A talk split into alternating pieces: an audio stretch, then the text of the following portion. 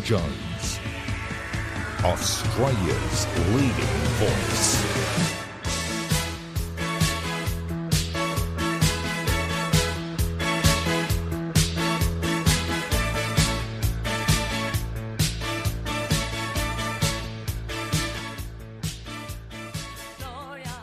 Good evening and thanks for your company. I'm Jake Thrupp, and yes, I know what you're thinking. Where is Alan, you ask? Well, he had a medical procedure on Friday and just needs another day or two to recover. It's nothing severe, so please don't worry. He's been caught up today having x rays and other scans, so is in no position to put a program together. So here I am, filling in. You can still email him though, just email alanjones at adh.tv. These are big shoes to fill, but I've worked alongside Alan now for about five years and we'll give it a go. Fred Pawle will be on in the hour after me, so make sure you stick around, where he'll be joined by the IPA's Gideon Rozner in what will be a must watch interview. A big show planned for you tonight. We'll speak to Senator Pauline Hanson. She will now be a regular on Monday nights with Alan. We'll discuss with her Labor's proposal to introduce an Indigenous voice to Parliament. It's an issue which isn't going away. Pauline Hanson is now saying that One Nation will be the official party of the no vote. So I'm looking forward to what she has to say about all that later. I'll also speak with Queensland LNP Senator Matt Canavan.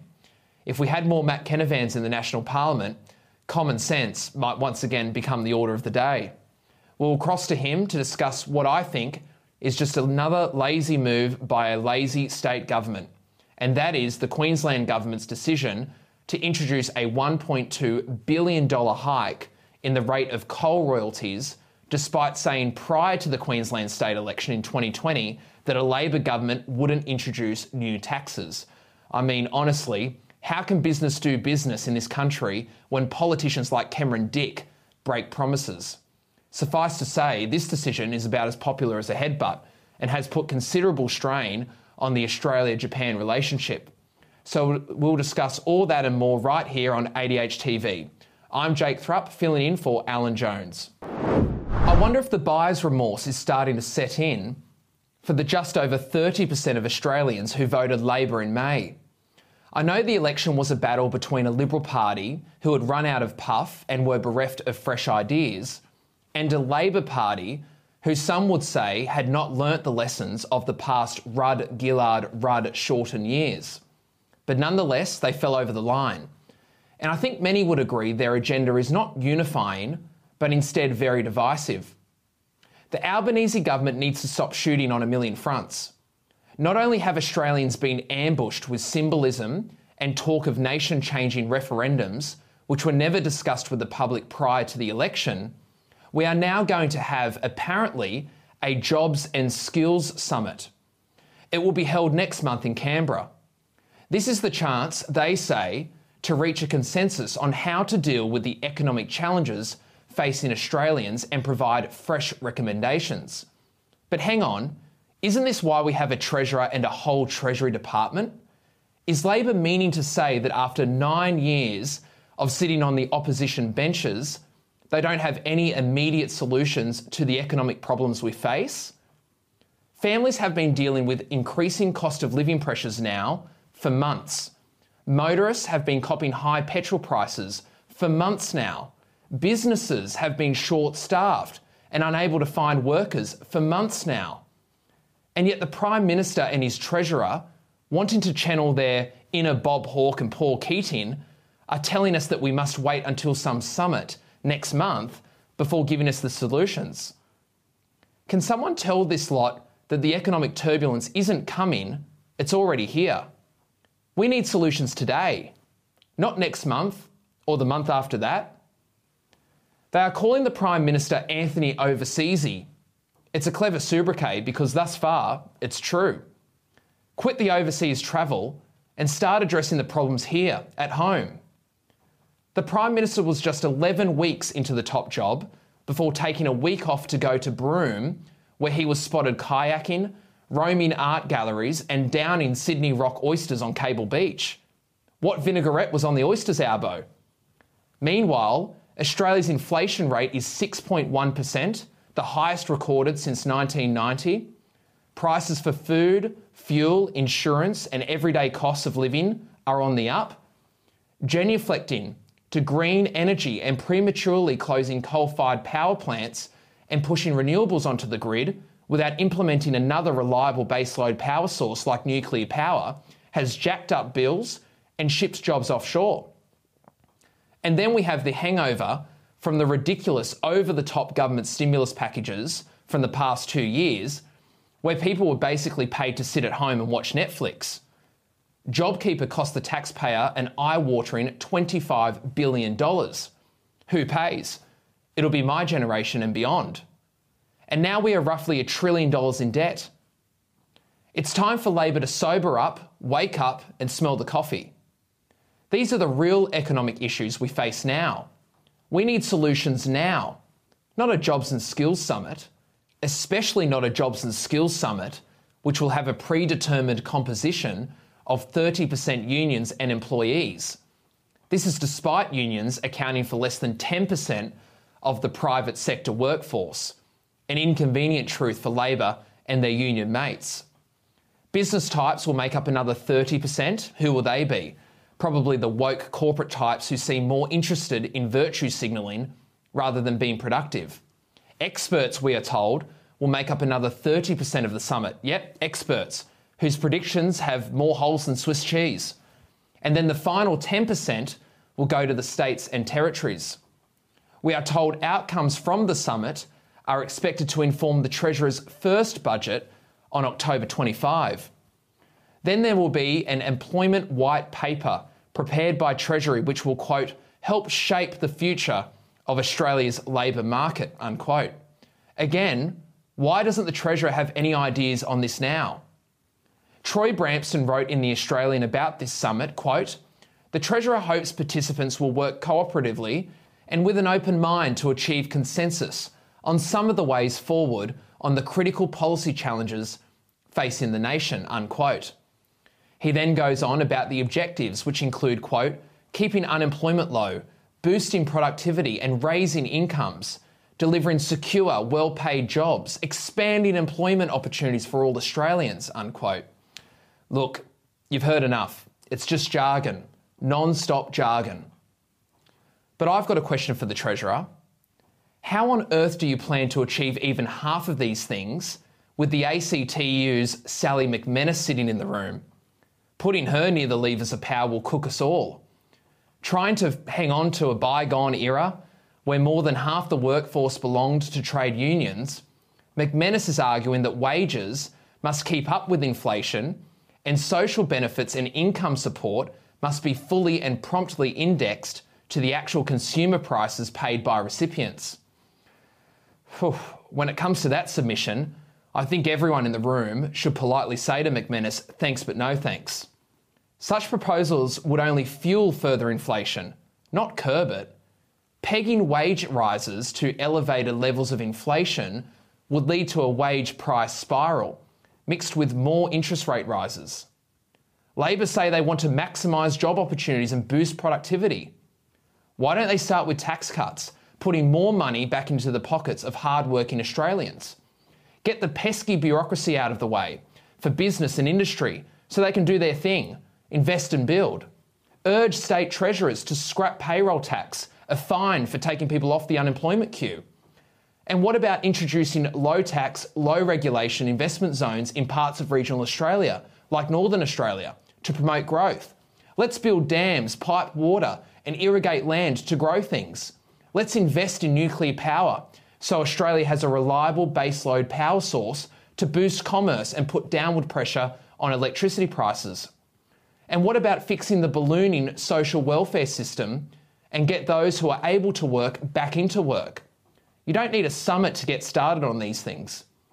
The problem we face today is that politicians are obsessed with over-analysing reports from experts and therefore we keep missing opportunities. It's time to stop being sluggish and get the nation moving again. We don't have a second to lose. Well, keeping in routine, each Monday Alan will now speak with Senator Pauline Hanson. So I'm glad to say she will join me in a moment. Can I just say though, here at ADH TV, Whenever we post a video on our social media channels, which includes Senator Hanson and Alan, it goes off. The viewers love what she has to say. There is no denying that Pauline Hanson speaks for the silent majority.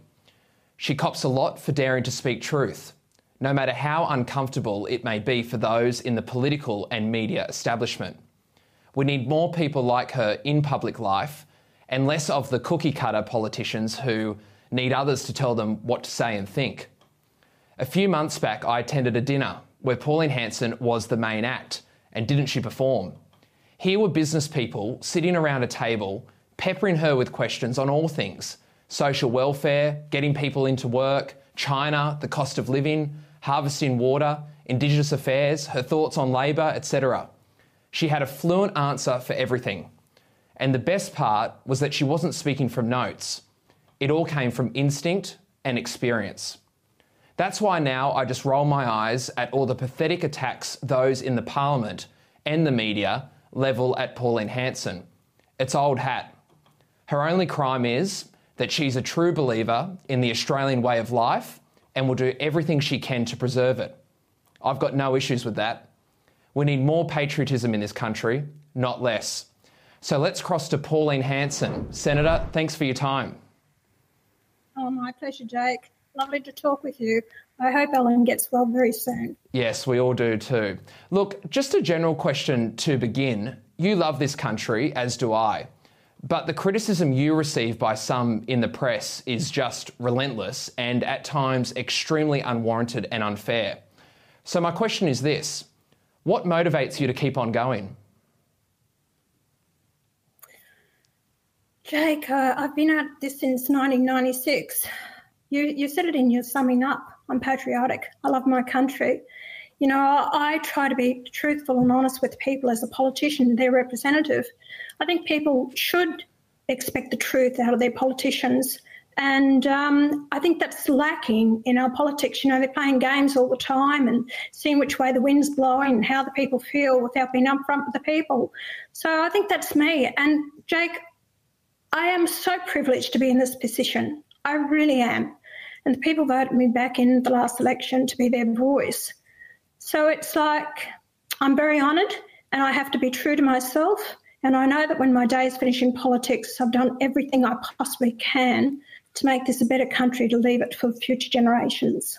Well, that's right. And I think many Australians respect that, Pauline. You're a conviction politician. But look, as a young person, though, I watch in despair when it comes to some in my generation who want to basically burn the house down and revolutionise everything. I don't understand it because we enjoy some of the best institutions, which, sure, might need some reform, but ultimately are there to strengthen democracy, freedom, and fairness. We've never been a more tolerant and prosperous society.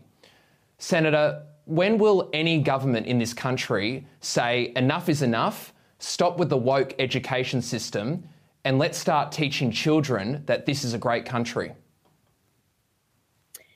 Jack, I wouldn't hold my breath because this has been changing in our system for at least the last 25, nearly 30 years. When I was elected in 1996, I had two teachers come to me from the university telling me that they had to teach a certain line of narrative, otherwise, they were going to get sacked out of their jobs. This has been the socialist way, the communist way. And so, over the years, our children in the educational system have been brainwashed. Even our people doing courses are being forced to learn about critical race theory. And if you don't pass and accept the way they're telling you, you won't get passed in your course. So there's fear from the young ones, but there are some one, young ones that are waking up. They do understand. They don't like the direction our country's going in because they're listening to the older generations. But a lot of them have been brainwashed. They know no better. And I can't blame them. It's up to us, the older generation, to try and teach them this is not the country that we grew up in. It's not going to be to your benefit if we keep heading down the path of being woke, critical race theory, um, lying to about our history, and trying to improve our future. I think the uh, I think the birds in the background agree with you, uh, Pauline. I can hear them loud.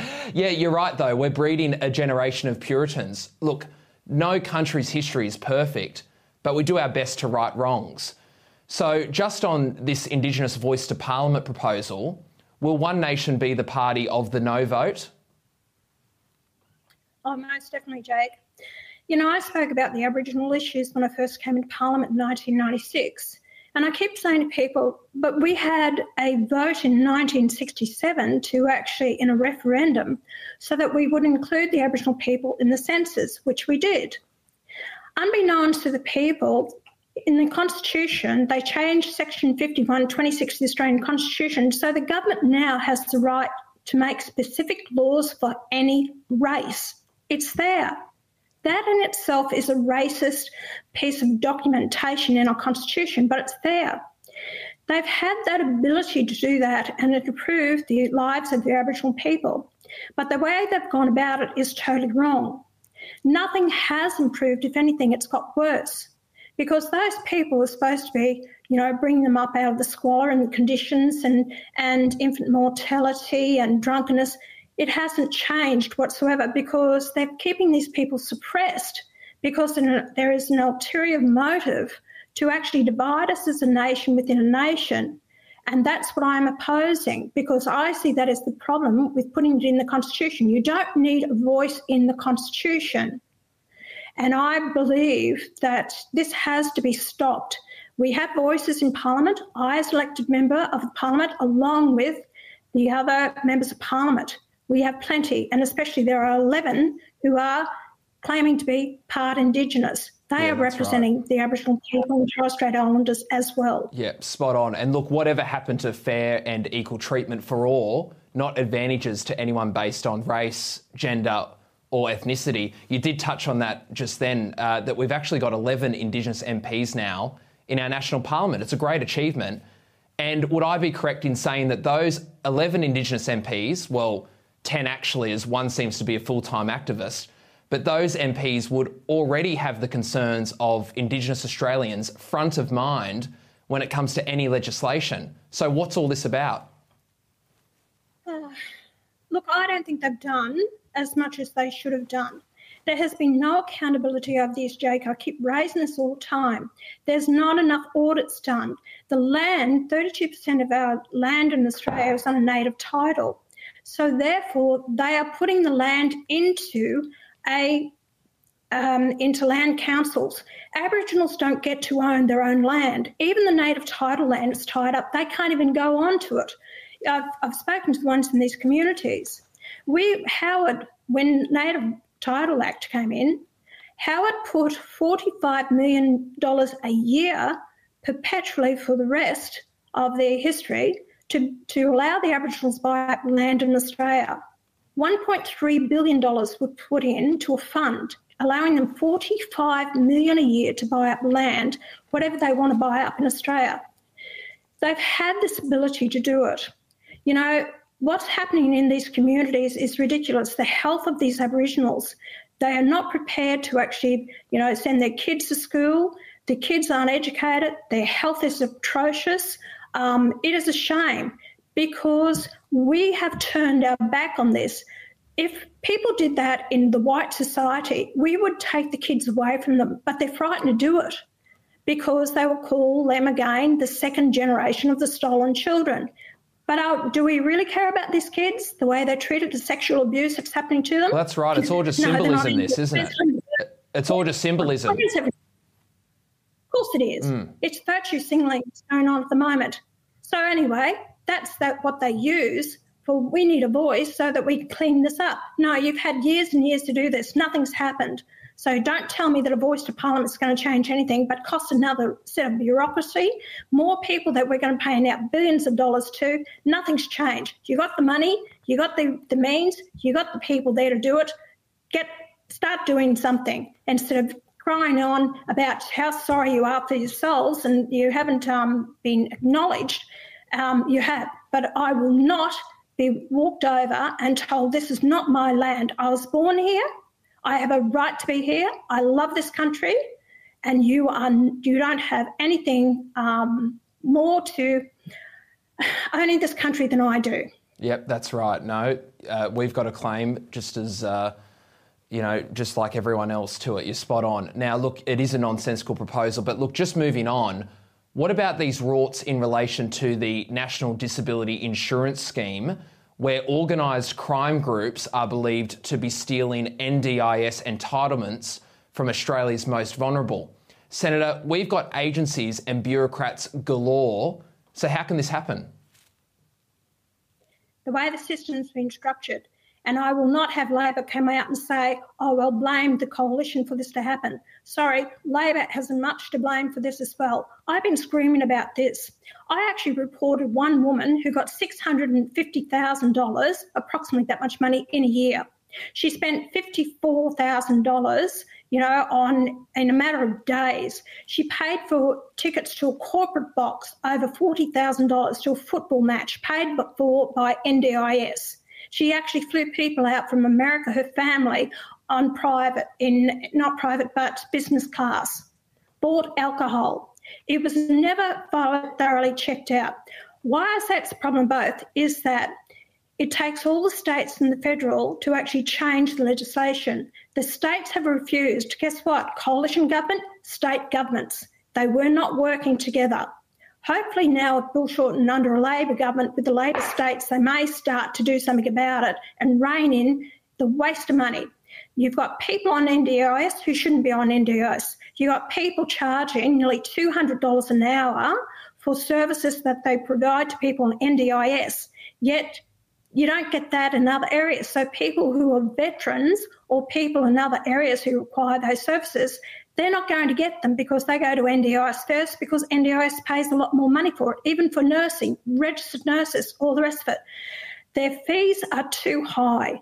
It has been ripped off by the providers and it needs a full investigation. So it's just not the criminals, Jake, yes. it's the providers as well. So Bill Shorten is the NDIS minister. Will you make representations to him? Yes, I, I have. I've spoken briefly to Bill prior to the election, I came across him at the airport. And um, he's actually, uh, I spoke to uh, Anthony Albanese, the Prime Minister, with regards to this. He said to, to follow up with Bill. I've worked with not only the former ministers, Rob, uh, Stuart Roberts and Linda Reynolds, with regards to this, but I've spoken on the floor of Parliament. I, they knew I was angry about the waste of monies here. They've really done nothing about it. It's increasing all the time. The whole thing needs a complete overhaul. You can't have doctors putting um, people onto the NDIS scheme without a thorough invest- in, uh, you know, investigation whether they are eligible for it. Yeah, people that's right. Whether they're legitimate. Yeah, whether they're legitimate. You're spot on. No, it's a worry, and it's a worry that we're just discovering this now. I mean, this scheme's been out for, for years. Um, so, look. years ago, about five years ago, Jake. That's right. I sat down with them. At the time, they said it was going to cost two billion a year just for administration. Now we've got over 520 or 30,000 people on it. It's costing us more than what Medicare costs for the whole of Australia. Go figure. Yeah, Jesus. Well, look, uh, Senator Pauline Hanson, that's all we've got time for tonight. But thank you for joining me, for agreeing to be on, even though Alan's away. And uh, look, keep on fighting. Jake, it was my pleasure and congratulations. You did a fantastic job. Thank you. That's Senator Pauline Hanson, who will join Alan each Monday night. America. I don't profess to know the ins and outs of everything that is unfolding over there. I don't even really have an opinion on who is right and who is wrong when it comes to their politics. I just find it all chaotic. However, one thing I do know is that Donald Trump has a support base. You've got to give it to him. He boasts a huge support base which is energised and has a certain vision for America. Anyone who says otherwise is foolish. I don't think Joe Biden could boast the same achievement. The other thing I know about America, especially with what happened the other day in relation to the FBI search in Trump's Florida residence, is that there seems to be one rule for those in the political establishment and another rule for those outside it. Trump for years has been outside it. So when his home is searched by the FBI, who were apparently looking for evidence that the 45th president had hidden official documents in contravention of the Presidential Records Act, it comes across as politically motivated. That is, if Trump is found guilty of willfully withholding sensitive government records, he'd be barred from running again for office. Yet when it was Hillary Clinton and some 30,000 missing emails which were deleted from her private email server, she says they weren't related to her role as Secretary of State. That's why they were deleted. Well, the FBI just called it extremely careless. There was no public FBI search into any of Clinton's homes. But when it comes to Trump, oh yes, let's make a public spectacle out of it and get the TV crews there. Well, if it sounds like political intimidation and looks like political intimidation, it most probably is. The whole thing continues to be a moving feast. But is this seriously where the once great America is today? Where one side of politics goes into desperate overdrive trying to prevent someone from running again? If the Democrats are so sure they have great policy achievements under their belt and they've done a marvellous job in office, then what are they afraid of? After all, Biden is supposed to have won over 81 million votes, a record.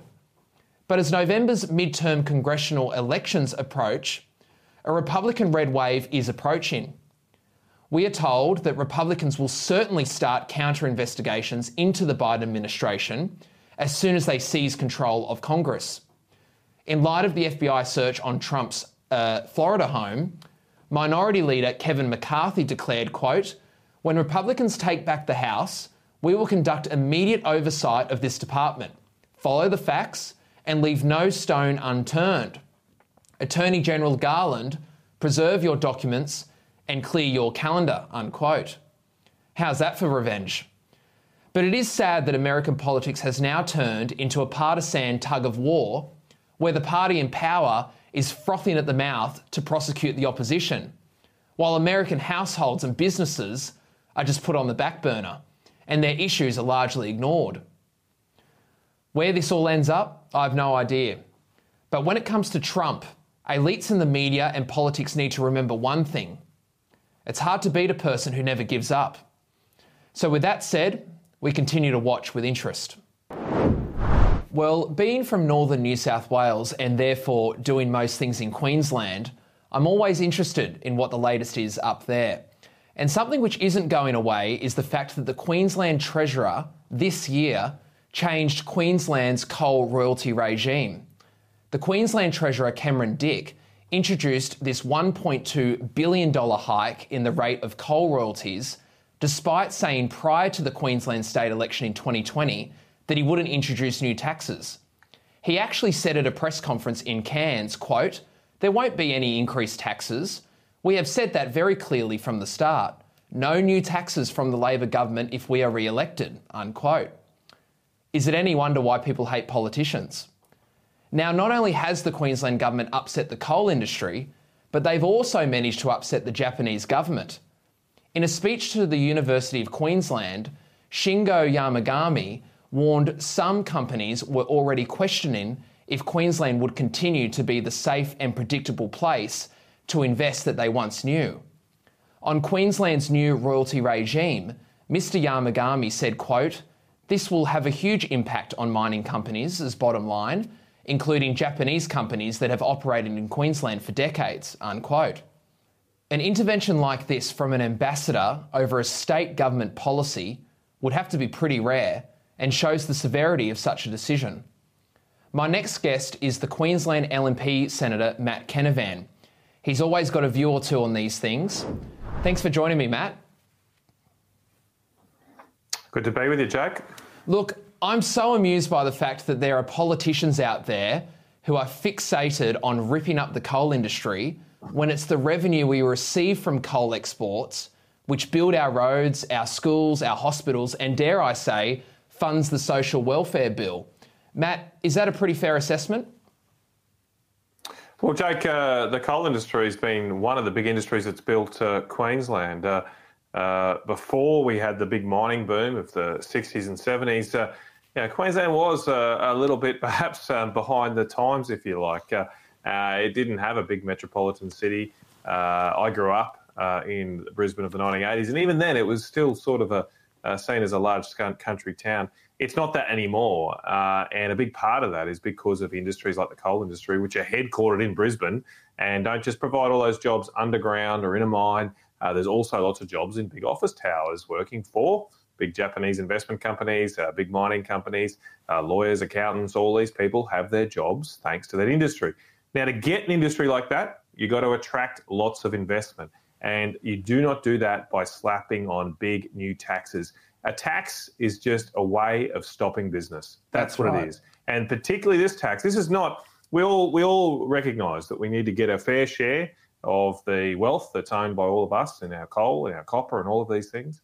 But this tax is 40% of revenues over $300 a tonne. 40% of revenues, not of profits, 40% of, uh, of just the straight revenue, and then they've got to pay corporate tax on top of that. So this is not a fair share. This is a highway. This is highway robbery, uh, and that's why the Japanese government is so upset because they have seen Queensland as a safe and predictable partner. They they partnered with Joh Bjelke-Petersen to build these mines, and as I say, the 1960s and 70s, they powered Japan for half a century. But if we keep treating people like this, the next time they go to build a mine, they won't be coming here to Australia. They'll go. They'll go to Russia. Uh, they'll go to Southeast Asia, they'll go to Africa, uh, because we are coming right down to the pack here with decisions like this. Uh, we should be up and front with our up front with our business partners. This sort of cloak and dagger stuff from the tricky Dick, uh, Treasurer of Queensland. Uh, is how we go back to being a third world country. Well, that's right. And look, the Palaszczuk government seems set on punishing the coal industry uh, up in Queensland. And the last time I checked, Matt, there's an Olympic Games up there in 2032 and there's a lot of infrastructure that needs to be built. Will solar panels and wind turbines replace the coal revenue? No, it's, it won't, Jake. And, and you're right. The, the budget's currently being funded on this over $6 billion a year coming in from thanks to coal, $1.5 billion from gas. Uh, but this is the, they're, they're, the golden eggs. You know, they're the, they're the legacy of the golden goose that was uh, nurtured and raised many decades ago. And so this tax is not going to stop that uh, those golden eggs overnight. But if we keep this sort of rubbish up, uh, we won't have that golden goose anymore, and we'll have to be borrowing money just to pay for basic things, let alone be able to put on an Olympic Games. We've got to get back in this country to doing productive things, doing stuff that people want, uh, not just things that we think uh, we we we desire. Uh, we've got to make things that, that like coal, like that people want. Like we've got record prices of coal right now, and uh, recently the International Energy Agency looked at this and said at these sort of coal prices, you would expect to see a big surge in investment in coal in Australia. Instead, we're not saying that. And a big part of that is because we've got governments like the Labor Party here in Queensland that don't welcome that investment, they don't support the coal industry, and therefore we're going to get fewer jobs in mining. Well, that's right. And the power shortages we experienced on the east coast of Australia this year, I think, acted as a wake up call for many who have long advocated the closure of coal fired power stations. Matt, I think the majority of Australians agree that we need cheap and reliable baseload power, but it's those in government who seem keen to keep up the renewable energy talk. Would that be correct? Well, look, uh, everybody, there has been a surge of people thinking that renewable energy is clean and green, and so some politicians are just sheep, just going along with that. They don't really know what they're doing. They certainly don't know how energy is made. There's another more nefarious element that are uh, clearly uh, investing a lot, or some people on the fringe of politics are investing a lot in renewable energy. They've got a lot of money at stake. So they're the biggest rent seekers going around this country right now, and they're making those profits on the backs of the bills, the high power bills that you have to pay. Uh, but as you say, more and more people are waking up to this because we're a country with blessed with all of these energy resources. How was it this winter that we nearly had the lights go out? And the only reason we kept them on is because we actually paid factories to shut down. So, and that's going to come into your power bills later this year. Hasn't been the bill hasn't been all added up yet. But over these last few months, when power was very tight, when uh, when this thing called winter came along, it was quite cold and dark at night. Uh, we we we had to, we had lots of problems just keeping enough power in the system. So what happened was we went to smelters and refineries and said, hey, if we pay you this much money, will you shut the, the business off? They did that. And so this is the madness of the modern Australian economy. We are borrowing money from overseas, borrowing money from China, to then then pay productive businesses not to produce the wealth that we need to pay that debt back and leave a legacy to our children that is not just debt. Well, you just touched on something I was going to raise with you. This green transition seems to be a financial opportunity for those who are well off and invest heavily in it. The hardworking Australian is the loser, and the eco millionaire is the winner. How do we change this? Well, we've got to we've got to we've got to get more sensible with the way we vote and demand a better option, especially those of you uh, who are viewing this that are either members of or supporters of the Liberal and National parties, contact your local members of Parliament. Get involved in your local branches and say enough, enough is enough. At the next election, we need to offer an alternative, not an echo to the Australian Labor Party. There are some in my own party that want to put up the white flag on this. They want to surrender uh, to those eco billionaires and say, oh, the fight's too tough. They've got too much money. We just have to surrender the manufacturing jobs and industry of this country so we can win seats. Maybe, maybe it didn't work last election, but they're, they're hoping where they failed once, they'll succeed next time. Uh, I actually think we should fight. We should fight for what is right in our country. This is a great nation, as I say, blessed with so many natural resources. Get involved in politics. Get down to your local branch meeting. Give your local member a serve if they need it uh, and and tell them to wake up to themselves and put this country first, not just their political prospects at the ballot box. Yep, that's right. Tell them to join the Labor Party. Um, look, you just mentioned a point of difference. I know Peter Dutton says he'll conduct a review into advanced and next generation nuclear technologies. I say forget the review. People are tired of reviews. There's plenty of evidence already which shows that small modular reactors are being adopted in other countries and unlike old technology they don't need to be placed next to a water catchment. This is the future, isn't it?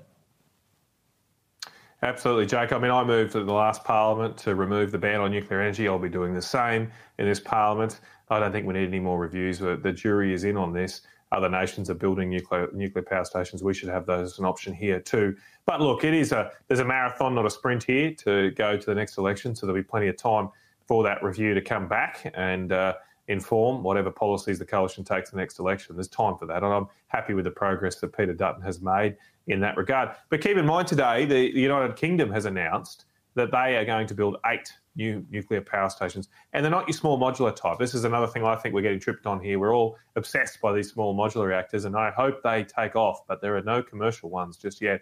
We can build a, a light water reactor uh, that have been built for 50 years safely today. So we shouldn't close option off any options that's what's got us in this mess. We're in this mess because we decided to black man coal or, or, or say no to gas and, and, totally not even consider nuclear.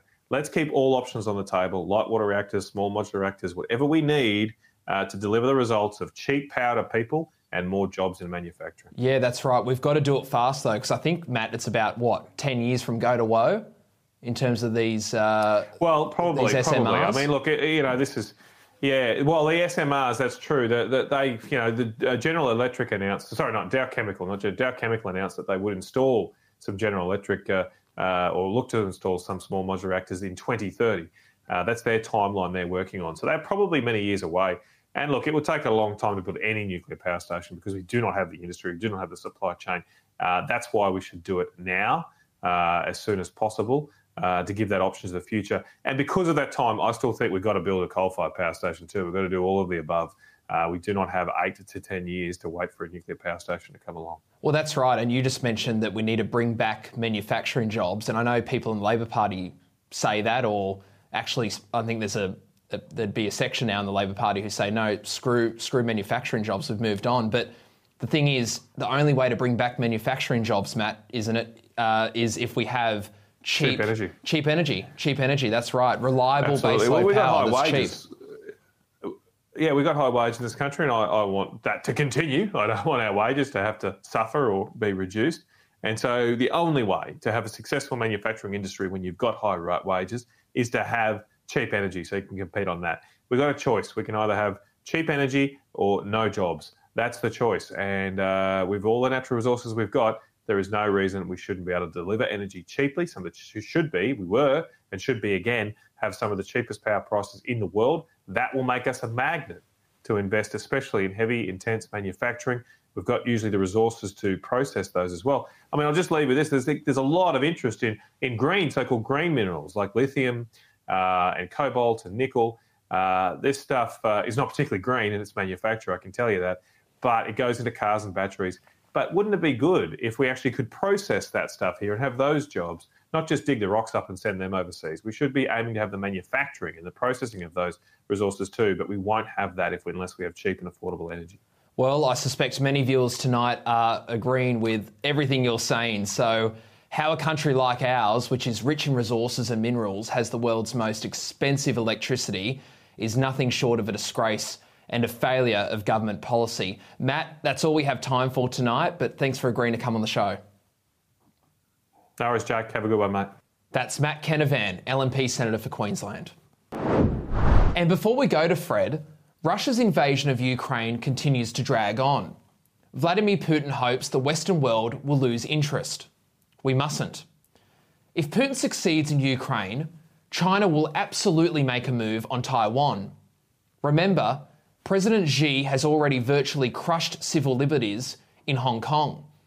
China's promise of one country, two systems, well, they're just now meaningless words. We saw what happened to pro democracy protesters in Hong Kong. President Xi is the most ambitious Chinese leader we've seen in decades. This November, he looks set to be given an unprecedented third term and will be crowned the people's leader by CCP delegates. The CCP is also considering marking Xi's new rank with a formal portrait. If approved, it will be accompanied by the words, quote, People's Leader for a New Era, Chairman Xi Jinping, unquote. He's not mucking around. Meanwhile, Joe Biden is falling off bicycles, losing his sunglasses, slipping on stairs, unable to put his blazer on without the help of his wife. It's just gaff after gaff after gaff. Please, someone make it stop. So weak is Biden that for all of his bluster and volume and decibels over Mohammed bin Salman, pledging to treat Saudi Arabia as a pariah, Biden fist pumped the crowned prince on a recent trip. Useless, hypocrite, coward, you pick the word. Biden is an unfunny joke.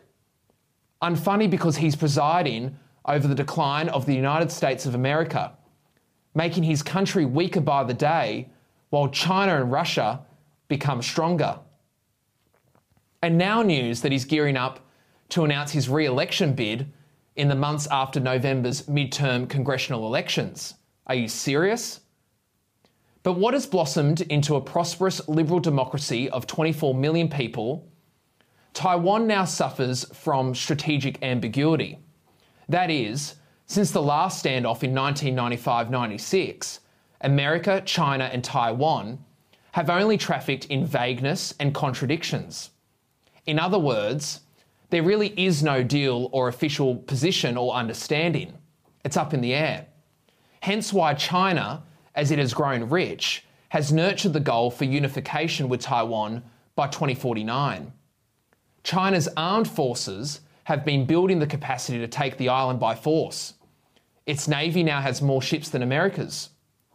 Some generals in Washington think an invasion could occur in the next decade. This is where Greg Sheridan, when he spoke with Alan the other night, was spot on. In a world which is increasingly unstable and threatening, it is truly shocking that Australia's military capabilities have been neglected for so long by both sides of politics. China and others will no longer sit back and listen to preachy Western leaders. They have built up militaries and aren't afraid, it appears, to muscle up to us. Again, this is why Russia must be stopped soon. Well, that's all from me tonight. It was a real honour to fill in for Alan. I'm very much used to working behind the scenes on the show and growing this streaming service, ADH TV, to be a home of sensible, centre right opinions, news analysis, and talking the issues which affect you. I hope you enjoyed the show, and we hope Alan is back on deck tomorrow. Coming up is Fred Pawle, who will take you into the next hour. Good night.